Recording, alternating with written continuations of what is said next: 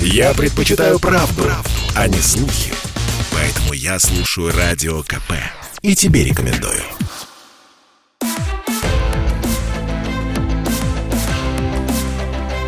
Исторические хроники с Николаем Сванидзе на Радио КП. Год 1954. Новый 54 год. Страна встречает без Сталина и без Берии. Председатель Совета министров Георгий Максимилианович Маленков. Первый секретарь ЦК КПСС Никита Сергеевич Хрущев. Должность первого секретаря введена еще в сентябре прошлого, 1953 года, вскоре после успешного аппаратного переворота, устранившего Берию. Маленков был поставлен на должность председателя правительства по предложению Берии прямо в день смерти Сталина. То есть это шаг, спланированный Берией и Маленковым еще до смерти Сталина. Тандем Маленков, глава правительства, Берия, министр внутренних дел, действует вплоть до ареста Берии. Арестованный Берия пишет письма именно Маленкову. Они начинают словами «Дорогой Георгий». «Все ценное в моей жизни связано с совместной работой с тобой», пишет Берия Маленкову из заключения в подвале штаба Московского военного округа. «У меня всегда была потребность с тобой посоветоваться. Я видел в лице тебя, старшего опытного партийного деятеля большого масштаба, талантливого, энергичного, прекрасного друга и товарища. Я, не задумываясь, назвал тебя председателем правительства. Считал и считаю это единственно правильным». В архивном деле Берии – есть только четвертушка листа, исписанная с двух сторон малоразборчивым текстом. Отчетливо читаются строки. «Георгий, прошу тебя понять меня. Ты лучше других знаешь меня». Эта записка, адресованная Маленкову, датирована 1 июля 1953 года. На следующий день, 2 июля, открывается пленум ЦК, где первым стоит вопрос о преступных антипартийных и антигосударственных действиях Берия – Председательствует на пленуме Хрущев. Слово для доклада он предоставляет Маленкову. Маленков говорит, «Товарищи, совершенно очевидно, что Берия стал развивать большую активность за последнее время. Теперь нам стали вполне ясны планы и цели Берия. В свете этого мы начали по-новому, другими глазами смотреть на его деятельность. Надо было разглядеть Берия во всей красе, надо было сплотиться, я бы сказал, Хорошо, что понадобилось только три месяца, чтобы отсечь эту гадину, этот больной нарост на здоровом теле. Маленков по всем правилам и в привычной советской стилистике отрекается от Берии, с которым он был в связке все послевоенные годы. В особенности три месяца после сталинской смерти. В этом нет ничего удивительного. Ни с внутрипартийной точки зрения, ни для населения. Впрочем, о населении никто не думает. История с устранением Берии – чисто аппаратный переворот, в котором Маленков не играет ключевой роли. Уже на стадии скоротечной подготовки переворота Маленков отдается на милость Хрущева. Хрущев активен, энергичен и амбициозен. Маленков – нет. Но не это главное. Главное – другое. В своем докладе на пленуме Маленков ни слова не говорит о той страшной и очевидной роли, которую Берия играл в осуществлении сталинских репрессий – о том, что имя Берии уже нарицательное для любых проявлений государственного террора. В этом смысле имя Берии отходит на второй план только перед именем Сталина. Берия – сталинский подручный с абсолютно циничной страстью к трону. В 1954-м имя Сталина неприкосновенно. Казалось бы, Берия может быть изобличен поистине во всех смертных грехах и за себя, и за неприкасаемого Сталина. Но этого не происходит. Те, кто судит Берию на пленуме, долгие кровавые годы работали с ним плечом к плечу. А значит, о крови ни слова. Вслед за Маленковым Хрущев говорит, «Берия очень крепко впился своими грязными лапами в душу товарища Сталина». «Товарищи», — говорит Хрущев, — «вы можете сказать, что же вы ходили и раньше не разоблачили Берию?» На это я могу ответить, что Берия не такой человек, чтобы его можно было легко раскусить и разоблачить. Мы ведь с Берия ходили вместе и под ручку ходили, поэтому многое могли слышать от Берия. Да, ходили мы с ним, и я ходил. Он посередине идет, бывало, с правого бока Маленков идет, а с левого я. Вячеслав Михайлович Молотов как-то даже сказал, черт знает, вы ходите и что-то все время обсуждаете. Я говорю, ничего путного, все гнусности всякие. Противно даже слушать, но ходим. Берия считал нас простаками, вставляет реплику Маленков. Хрущев продолжает. В четверг Накануне ареста Берии мы втроем, Маленков, я и Берия, ехали в одной машине. А распрощались мы с ним, знаете как. Он прощается, мне руку жмет, я ему тоже отвечаю горячим пожатием. Но, думаю, подлец, последнее пожатие, завтра мы тебя подожмем. Мы тебе не руку пожмем, а хвост подожмем. Когда мы тут друг с другом сговорились, оказалось, что мы все одного мнения. Он многое делал в провокационных целях. Вот, скажем, мы не могли принять решение по сельскому хозяйству при жизни товарища Сталина. Мы все уважаем товарища Сталина, но годы свое берут. И в последнее время товарищ Сталин бумаг не читал, людей не принимал. И это товарищ ловко использовал прохвост Берия. Он читал «чем хуже, тем лучше». Я даже думаю, что он считал, что если где-нибудь восстанется будет, то это лучше. Ух, это какой мерзавец. Дальше терпеть нельзя. Молока нет, мяса мало. Объявили переход от социализма к коммунизму, а муку не продаем. А какой же коммунизм без горячих лепешек, если говорить грубо? Раздается голос из президиума. И картошки нет. Да, картошки нет, продолжает Хрущев. Это делалось для того, чтобы свалить, а потом добраться до власти, чтобы сказали, вот Берия спасает. Он вносил сознание, что роль партии отошла на второй план. Это, товарищи, опасность большая. И поэтому я делаю вывод, что он не член партии, он карьерист, а может быть, шпион. Про участие Берии в терроре и у Хрущева ни слова. О терроре в СССР Хрущев на пленуме в июле 53-го говорит легко, по-свойски – мы же с вами знаем, до 1937 года и после 1937 года больше половины липы. Раздается голос из президиума. Больше половины липы, правильно. Это липа, бесспорно, говорит Хрущев. Липа, подает голос Ворошилов. На эту тему все. Последний день пленума. Заключительным словом выступает Маленков. Маленков еще раз коротко говорит о Берии – а затем в связи с Берией переходит к вопросу об укреплении коллективного руководства в партии, а затем к вопросу о культе личности. Маленков произносит, «Вы должны знать, товарищи, что культ личности Сталина принял болезненные формы и размеры. Уродливый культ личности привел к безапелляционности единоличных решений и в последние годы стал наносить серьезный ущерб делу руководства партией и страной.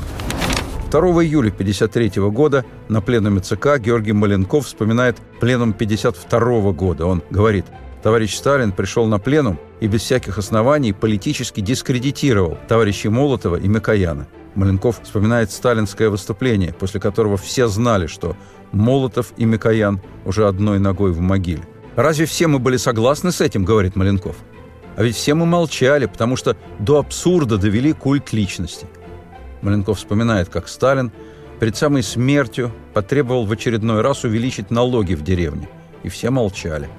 Маленков вспоминает сталинскую брошюру «Экономические проблемы социализма в СССР» с безумным предложением Сталина отменить деньги и ввести прямой продуктообмен между городом и деревней. Маленков говорит, «Как видите, товарищи, у великих людей могут быть слабости. Эти слабости были у товарища Сталина – Разве мы не видели и не понимали неправильность такого положения? Видели и понимали, но исправить не могли. Итак, во-первых, на пленуме ЦК КПСС никто другой, а Маленков говорит о культе личности Сталина. Пленум закрытый. О выступлении Маленкова широкая партийная аудитория ничего не узнает. До 20-го съезда еще два с половиной года, и это уже будет съезд Хрущева. Во-вторых, Маленков на пленуме выступает политически очень определенно – ошибки принадлежат Сталину. Тень этих ошибок не ложится на партию. Этот маленковский тезис также дойдет до 20-го съезда и, по сути, станет ключевым на нем.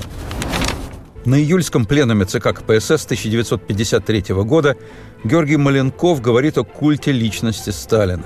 На самом деле, словосочетание «культ личности» впервые звучит не в 1953-м, Первый раз слова «культ личности» раздаются на следующий день после похорон Сталина, 10 марта 1953 года, на заседании Президиума ЦК, и произносит их впервые именно Маленков. Однако принадлежит ли авторство Маленкову, сказать трудно. Наиболее вероятный автор трехчлена «Культ личности Сталина» – Берия – Именно в Бериевских записках ранней весной 53-го содержится требование внутрипартийного осуждения Сталина и прекращения издания сталинского собрания сочинений.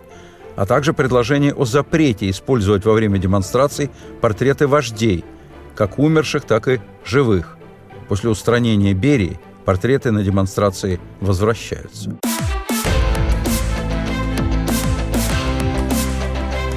Исторические хроники с Николаем Сванидзе на радио КП.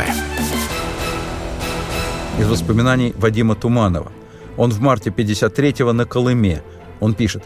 «Однажды проходил мимо лагерного дворика, где гулял майор Ванюхин. Что, — говорит Туманов, — гуляешь? Гуляю, гражданин начальник. Он смотрит на меня, хитро улыбаясь, и произносит. Ус хвост отбросил. Ус так называли на Колыме Сталина. Так вот, начальник Сусуманского отдела по борьбе с бандитизмом майор Ванюхин и сказал лагернику Туманову «Ус хвост отбросил». «Вы это серьезно, гражданин начальник?» – спрашивает Туманов. «Разве такими вещами шутят?» – отвечает майор Ванюхин.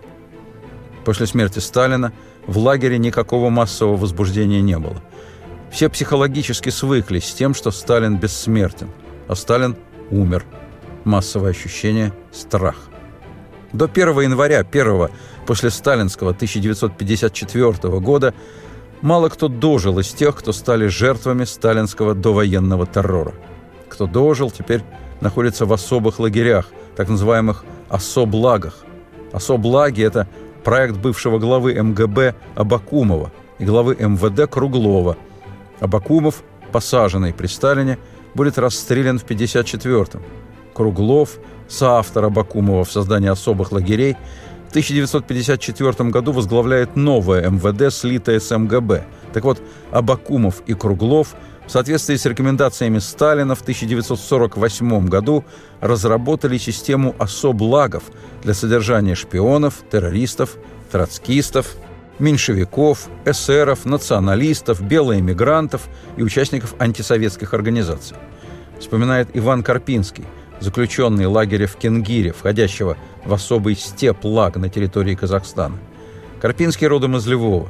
Арестован за чтение книги Грушевского «История Украины», изданной в конце XIX века. Осужден на 25 лет с формулировкой «измена Родине». Карпинский говорит, «Когда я увидел кенгирский лагерь, то сказал себе, это могила».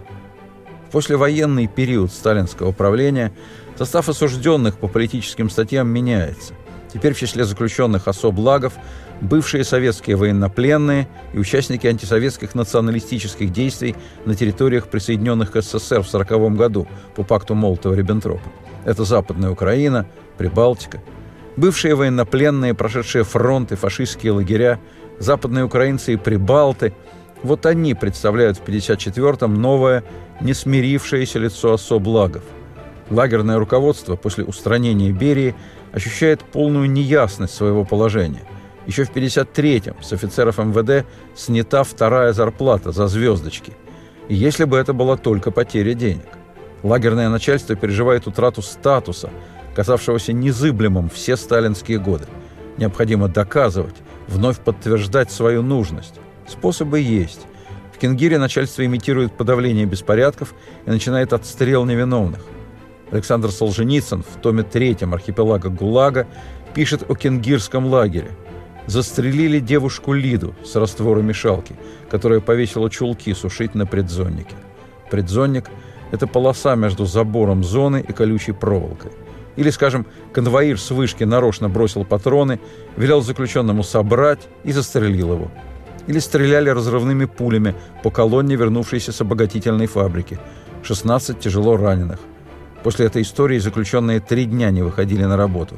Комиссия приезжала, уговаривала. А в феврале 54-го застрелили человека, который из своей десятки отсидел 9 лет и 9 месяцев. Ему 3 месяца оставалось, а его застрелили. Об этом случае знал весь Кенгир. После него опять начинается забастовка. Два дня. На третий день сюда съезжаются все офицеры, служащие в Кенгире. Они съезжаются, чтобы провести операцию под названием «выталкивание». Солженицын описывает, как это происходит. Офицеры во множестве входят в барак, ослепляя арестантов мельканием попах и блеском погон, пробираются, нагнувшись между вагонками, и, не гнушаясь, садятся своими чистыми брюками на арестантское тряпье. «Ну, подвинься», — говорят, — «подвинься. Ты же видишь, я подполковник». И дальше, подбоченясь, пересаживаясь, выталкивает заключенного с матраса в проход, где его хватают надзиратели и тащат на развод на работу. Раньше просто стреляли из пулеметов в толпу, но сейчас опасно ошибиться. Если перестараться, могут честь подручным Берии. Если не достараться, не подавить забастовку, тоже можешь пойти как бериевский подручный. А так вот, выталкивая из барака, доказываешь личную отвагу и собственную необходимость для поддержания порядка. Лагеря в 54-м по-прежнему стоят, но ситуация в них меняется. ГУЛАГ огромен, но информация ходит по нему. Главные пункты обмена информацией – пересылки.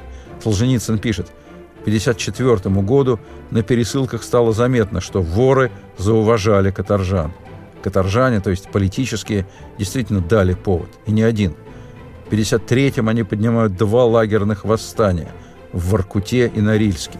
Там впервые солидарно и организованно действуют бывшие военнопленные, западные украинцы и белорусы, прибалты. Вместе выступают мужские и женские лаготделения.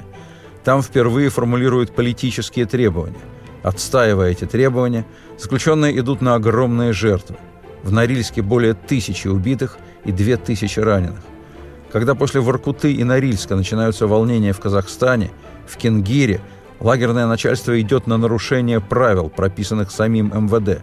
Главный принцип работы особлага – политических не смешивать с уголовниками. Первомайским праздникам 1954 года в Кенгире этот принцип решают отбросить. Лагерное начальство привозит в третий, самый мятежный лагпункт 650 уголовников – Система эта старая, отработанная еще в начале 30-х. Именно ей обеспечивалась прочность лагерного уклада практически все годы сталинского правления. Начальство полагается на блатных. Блатные сами наводят порядок, воруют, живут за счет политических, сами не работают, других заставляют. Кто не соглашается, отбирают обувку и пайку. Кто не подчиняется, наверняка погибает. Кто подчиняется, получает шанс еще пожить. Александр Солженицын – в архипелаге ГУЛАГ пишет об этом откровенно и жестко. Когда воры грабили наших соседей, мы стыдливо отводили глаза. А когда воры приходили грабить нас, мы услужливо отдавали этим абразинам все, лишь бы нам не откусили головы. А на самом деле, с первого шага по первой пересыльной камере мы должны были быть готовы получить нож между ребрами и слечь в сыром углу на парашной слизи в презренной потасовке с этими крысолюдьми. людьми и тогда-то, быть может, даже с ворами этими об руку, мы разнесли бы в щепки сталинские лагеря. В самом деле, за что было ворам нас уважать? И теперь вот в Кенгире эта система ломается. Ее ломает 58-я нового поколения. Фронтовики военнопленные, сплоченные западные украинцы и белорусы, эстонцы, литовцы и латыши. Здесь же участники антифашистского сопротивления из Франции, Чехословакии, Польши, Югославии – женщины, угнанные фашистами на работу в Германию, а на родине после возвращения отправленные в лагеря. Министерство внутренних дел в 1954 году – это структура, объединяющая МВД и госбезопасность. У них фуражки с голубыми тульями. Соответственно, начальство особлагов прозвано «голубыми». Солженицын так пишет. «Голубые решили бросить политических на загрызание блатным». Солженицын говорит, «Голубым только и надо, чтобы свалка началась». Голубые улыбаются ворам, а воры, услышав, что поблизости есть женский лагпункт, уже конючат в своей развязной манере. «Покажи нам баб, начальничек!» Но в Кенгире воры не успели слезаться с начальством, потому что к ворам приходят выдержанные, широкоплечие хлопцы с приличным уже лагерным сроком, с фронтовым прошлым, с опытом плена и побегов из плена, и говорят «Мы представители. Какая в особых лагерях идет Рубиловка, вы слышали. А не слышали, расскажем. Ножи теперь делать мы умеем не хуже ваших. Если будете нас давить, мы вас перережем. Вы думайте и выбирайте. Воры уже слышали, как осмелела 58-я в Воркуте и в Норильске. Кроме того, политические скинулись и отдали блатным так называемые боны, на которые покупались всякая мелочь и продукты в лагерном ларьке. И вообще воры решили, что союз с 58-й – небывалая веселая авантюра. 16 мая блатные идут на пробный штурм каменных перегородок между лагпунктами. Надзиратели бросаются к баракам, где сидит 58-я. Надзиратели кричат «Ребята, смотрите, воры идут ломать женскую зону! Выходите на помощь!» 58-я не двигается с места. Выходят солдаты. Воры бросают в них камни и организованно отступают. Все успокаиваются. Раздают обед. Потом начинают показывать фильм «Римских Корсаков». И вот под римского Корсакова блатные начинают второй штурм. Проламывают ворота хоздвора, оттуда в женскую зону. Лагерная охрана впервые в истории ГУЛАГа начинает стрелять по уголовникам, которых все годы сталинского правления принято было считать социально близкими. Тех блатных, что вломились в женскую зону, женщины прячут. Женщины, сидящие по 58-й, прячут блатных. Это уже общий бунт. Солдаты бьют женщин прикладами. Мужчины с 58-й проламываются из других лагпунктов. Тем, кто стоит на вышках, кричат «Вы хуже фашистов». Потом приходит начальство. Совсем соглашается. Снимайте номера, общайтесь, оставляйте проломы между зонами. И люди на следующий день выходят на работу. Офицеры и охрана немедленно заделывают проломы. Расставляются часовые с командой «Открывать огонь». А вечером, 18 мая, мятеж пошел новой волной. Начальство бежит из зоны. 8 тысяч человек получают свободу внутри зоны.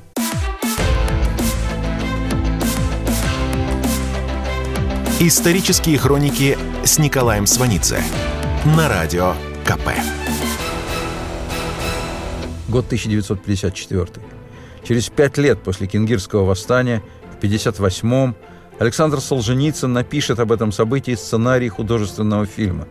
Там у него будет персонаж, интеллигент, ботаник Меженинов, который скажет «А я сторонник вот этих новых боевых ребят». Полковник, заключенный, возразит ему «Вы интеллигентный человек, отстаиваете какую-то дикую резню». Меженинов возразит «Прекрасное время». И к тому же, где это есть еще на земле? Человек с нечистой совестью не может лечь спать. Солженицынский интеллигент – упоминая людей с нечистой совестью, имеет в виду стукачей.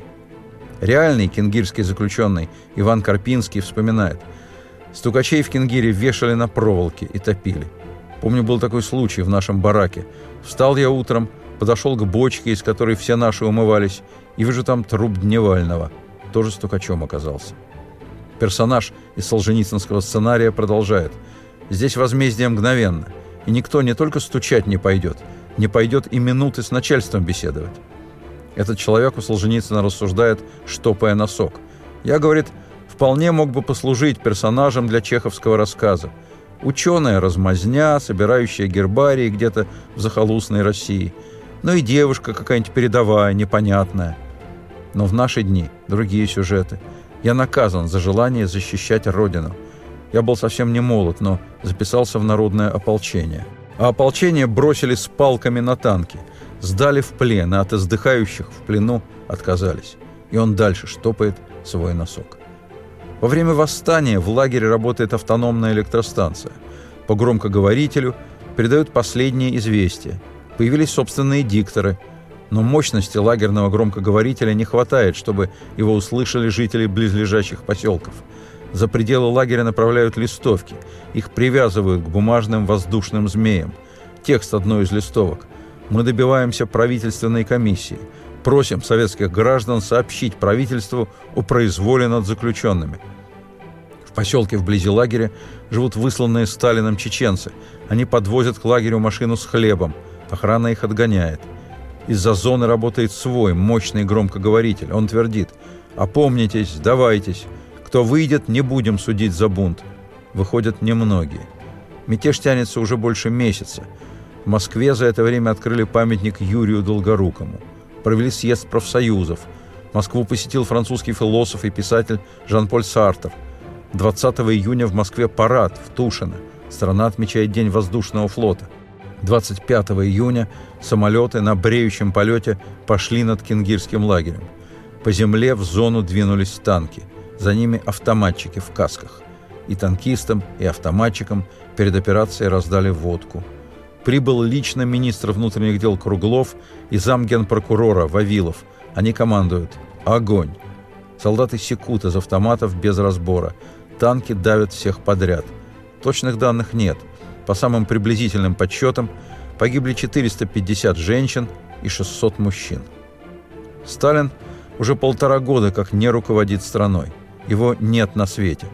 В 1954-м председатель правительства СССР Маленков, первый секретарь ЦК КПСС Хрущев. Маленков в это время строит себе дачу в Новоогарево, специально рядом с дачей Хрущева. Проект разработан дочерью Маленкова, она архитектор. Впоследствии этот дом станет президентской резиденцией.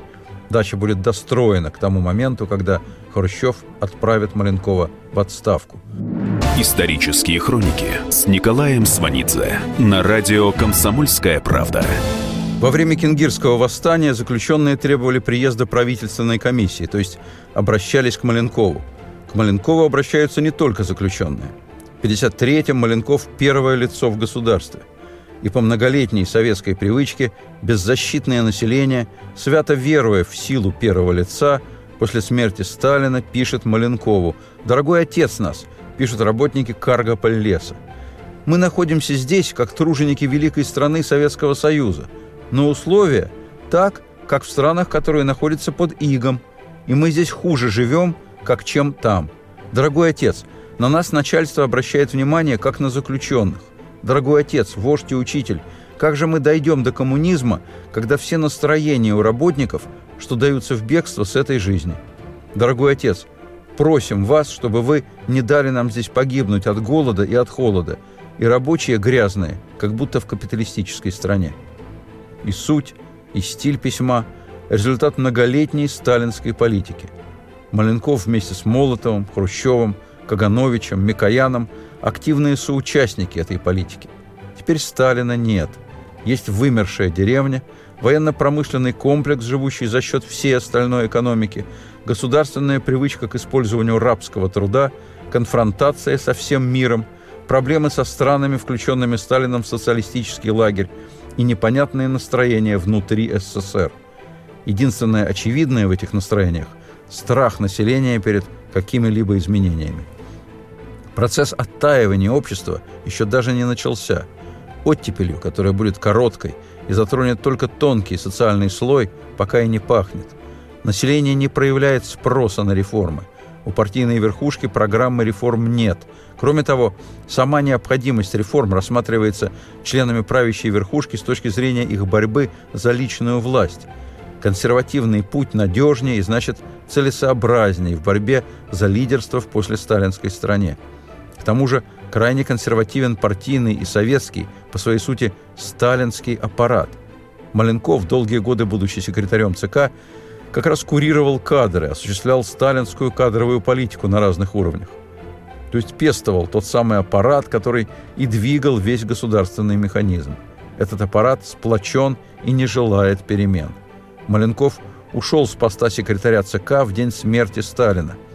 По представлению Берии он получает пост председателя Совета Министров. У Берии или у Берии с Маленковым очевидна идея усиления правительственной линии в противовес линии партийной, но это продолжается ровно до момента устранения Берии – должность секретаря ЦК, а вскоре и первого секретаря ЦК у Хрущева. И это неоспоримое преимущество Хрущева перед Маленковым. Исторические хроники с Николаем Сванидзе на радио «Комсомольская правда». Маленков все послевоенные сталинские годы курировал сельское хозяйство, то есть осуществлял сталинскую политику в деревне. Налоги в деревне увеличивались ежегодно, что привело к полному развалу сельскохозяйственного производства – Последнее желание Сталина в 1952 году увеличить налоги на 40 миллиардов рублей, в то время как вообще все доходы колхозов составляют немногим более этой суммы. В марте 1953-го, сразу после смерти Сталина, Министерство финансов готовит для Маленкова материал, из которого следует главный вывод – повышение налогов в деревне экономически неоправданно и губительно. Этот материал – становится основой доклада Маленкова на сессии Верховного Совета в августе 1953-го. Он впервые говорит о крайне низком уровне жизни колхозников, о катастрофическом бегстве из села. Примечательно, что этот доклад Маленков делает не на президиуме ЦК, а публично на сессии Верховного Совета. На той же сессии Верховного Совета принимается закон, меняющий систему налогообложения в деревне, существовавшую с 1930 года. В деревне – Газету с докладом Маленкова зачитывают до дыр. Сельскохозяйственный налог снижен в два с половиной раза. Плюс к этому списаны недоимки за предыдущие годы и увеличены размеры приусадебных хозяйств. Эти меры позитивно отражаются на жизни миллионов семей. Годы с 54 по 56 считаются наиболее удачными для сельского хозяйства за весь советский период. Они даже вошли в фольклор поговоркой «Пришел Маленков, поели блинков». Микоян говорит, что Хрущев не мог не забыть, не простить того, что слава досталась Маленкову. Вполне вероятно, что именно этим объясняются последующие шаги Хрущева в области сельского хозяйства. В 1956-м начнется очередное наступление на деревню. В марте 1956-го будет принято постановление ЦК КПСС, запрещающее расширение приусадебных участков. Рекомендуется сокращать их размеры. Количество скота в личном владении строго ограничивается – Деревня в очередной раз расплачивается за верхушечную борьбу амбиций. На той же сессии Верховного Совета в августе 53-го Маленков говорит о внешней политике. Он впервые произносит слово «разрядка». Он говорит о необходимости мирного сосуществования между двумя системами. А в марте 1954 года, выступая перед избирателями, он пойдет дальше. Он скажет – Советское правительство решительно выступает против политики холодной войны, ибо эта политика есть политика подготовки новой мировой бойни, которая при современных средствах войны означает гибель мировой цивилизации. Министр иностранных дел Молотов в ответ на это заявит, «Не о гибели мировой цивилизации, не о гибели человеческого рода должен говорить коммунист, а о том, чтобы мобилизовать все силы для гибели буржуазии». И Хрущев поправит Маленкова – если империалисты попытаются развязать новую войну, то она кончится крахом всей капиталистической системы. Надо сказать, что сам Маленков при Сталине высказывался точно в таком же духе. 6 ноября 1949 года Маленков говорил «Не нам, а империалистам надо бояться войны».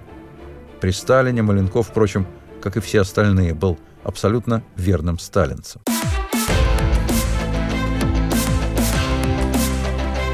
Исторические хроники с Николаем Сванидзе на радио КП. В 1947 году Сталин на пике собственного антисемитизма разводит свою дочь Светлану с ее мужем Григорием Морозовым. Георгий Маленков немедленно разводит свою дочь Волю с ее мужем Владимиром Шамбергом. Владимир Шамберг – сын партийного функционера Михаила Шамберга, женатого на дочери Лазовского, руководителя Совинформбюро и зама Молотова – Лазовский расстрелян в 1952 году вместе с другими членами еврейского антифашистского комитета. Маленков лично присутствовал на допросах Лазовского. К Дню Победы, к 9 мая 1952 года, по указанию Маленкова подготовлен секретный статистический сборник, отражающий динамику представительства чиновников еврейского происхождения 45 по 52 год – Сборник отражает отрицательную динамику. Число евреев на руководящих должностях резко сокращается. Исключение составляют должности директоров совхозов и председателей колхозов, желающих руководить сельским хозяйством, находящимся под жесточайшим государственным прессом, судя по всему, немного. Эти должности считаются гиблыми. Маленковский секретный статистический сборник имеет приложение – длинный перечень должностей, на которые лица с пресловутым пятым пунктом не принимаются. Правда, по многочисленным свидетельствам, сам Маленков зоологическим антисемитом не был. Он отменный проводник сталинской политики, что позволяет ему сохранять место в первой четверке государственных лиц.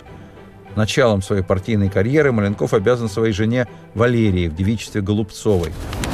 В 1920 году Георгий Маленков женится на Валерии Голубцовой – в 25-м, за год до окончания высшего технического училища, не без влияния жены Маленков отказывается от профессиональной карьеры и делает выбор в пользу партийной работы.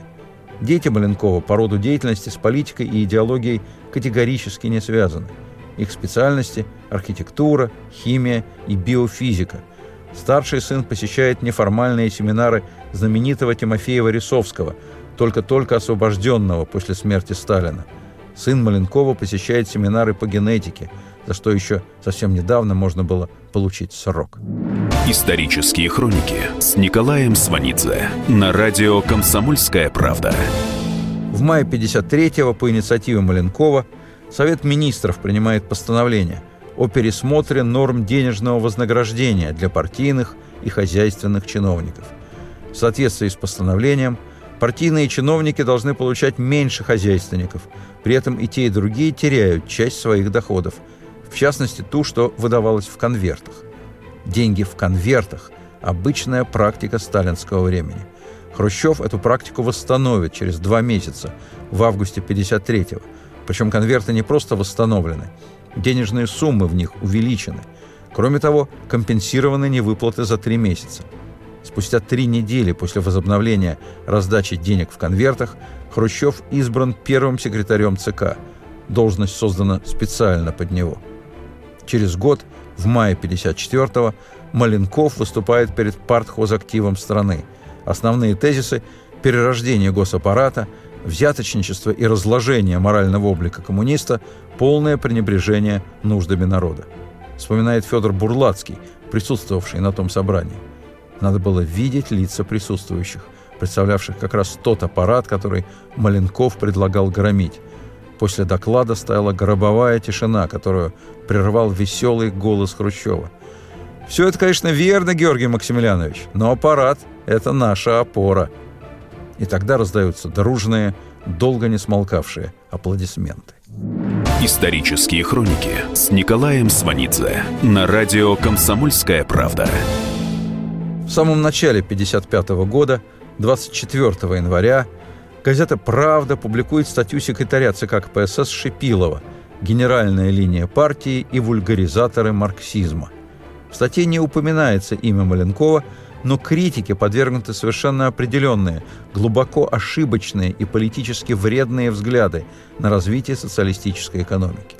Главная ошибка и вредность сторонника этих взглядов в том, что он предлагает преимущественно развивать те отрасли, которые производят товары народного потребления. Именно это предлагал Маленков в своем докладе на сессии Верховного Совета еще в августе 1953 года. После статьи в «Правде» Маленкова снимают с предсовмина – на пленуме 31 января 1955 года Маленкову припоминают его связь с Берией после смерти Сталина. Но в результате делают министром электростанции СССР, правда оставляют его в составе президиума ЦК до 1957 года. В 1957 Маленкова будут громить как члена так называемой антипартийной группы Маленкова, Молотова и Кагановича и отправят из Москвы начальником электростанции в Усть-Каменогорске, потом в Экибастузе – неподалеку от Кенгира, где в 1954-м было восстание заключенных.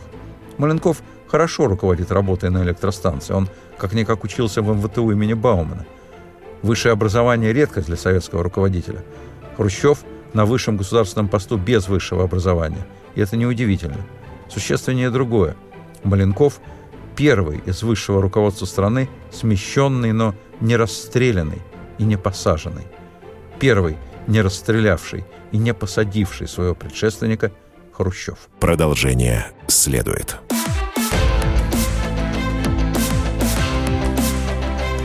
Исторические хроники с Николаем Сванидзе на радио КП.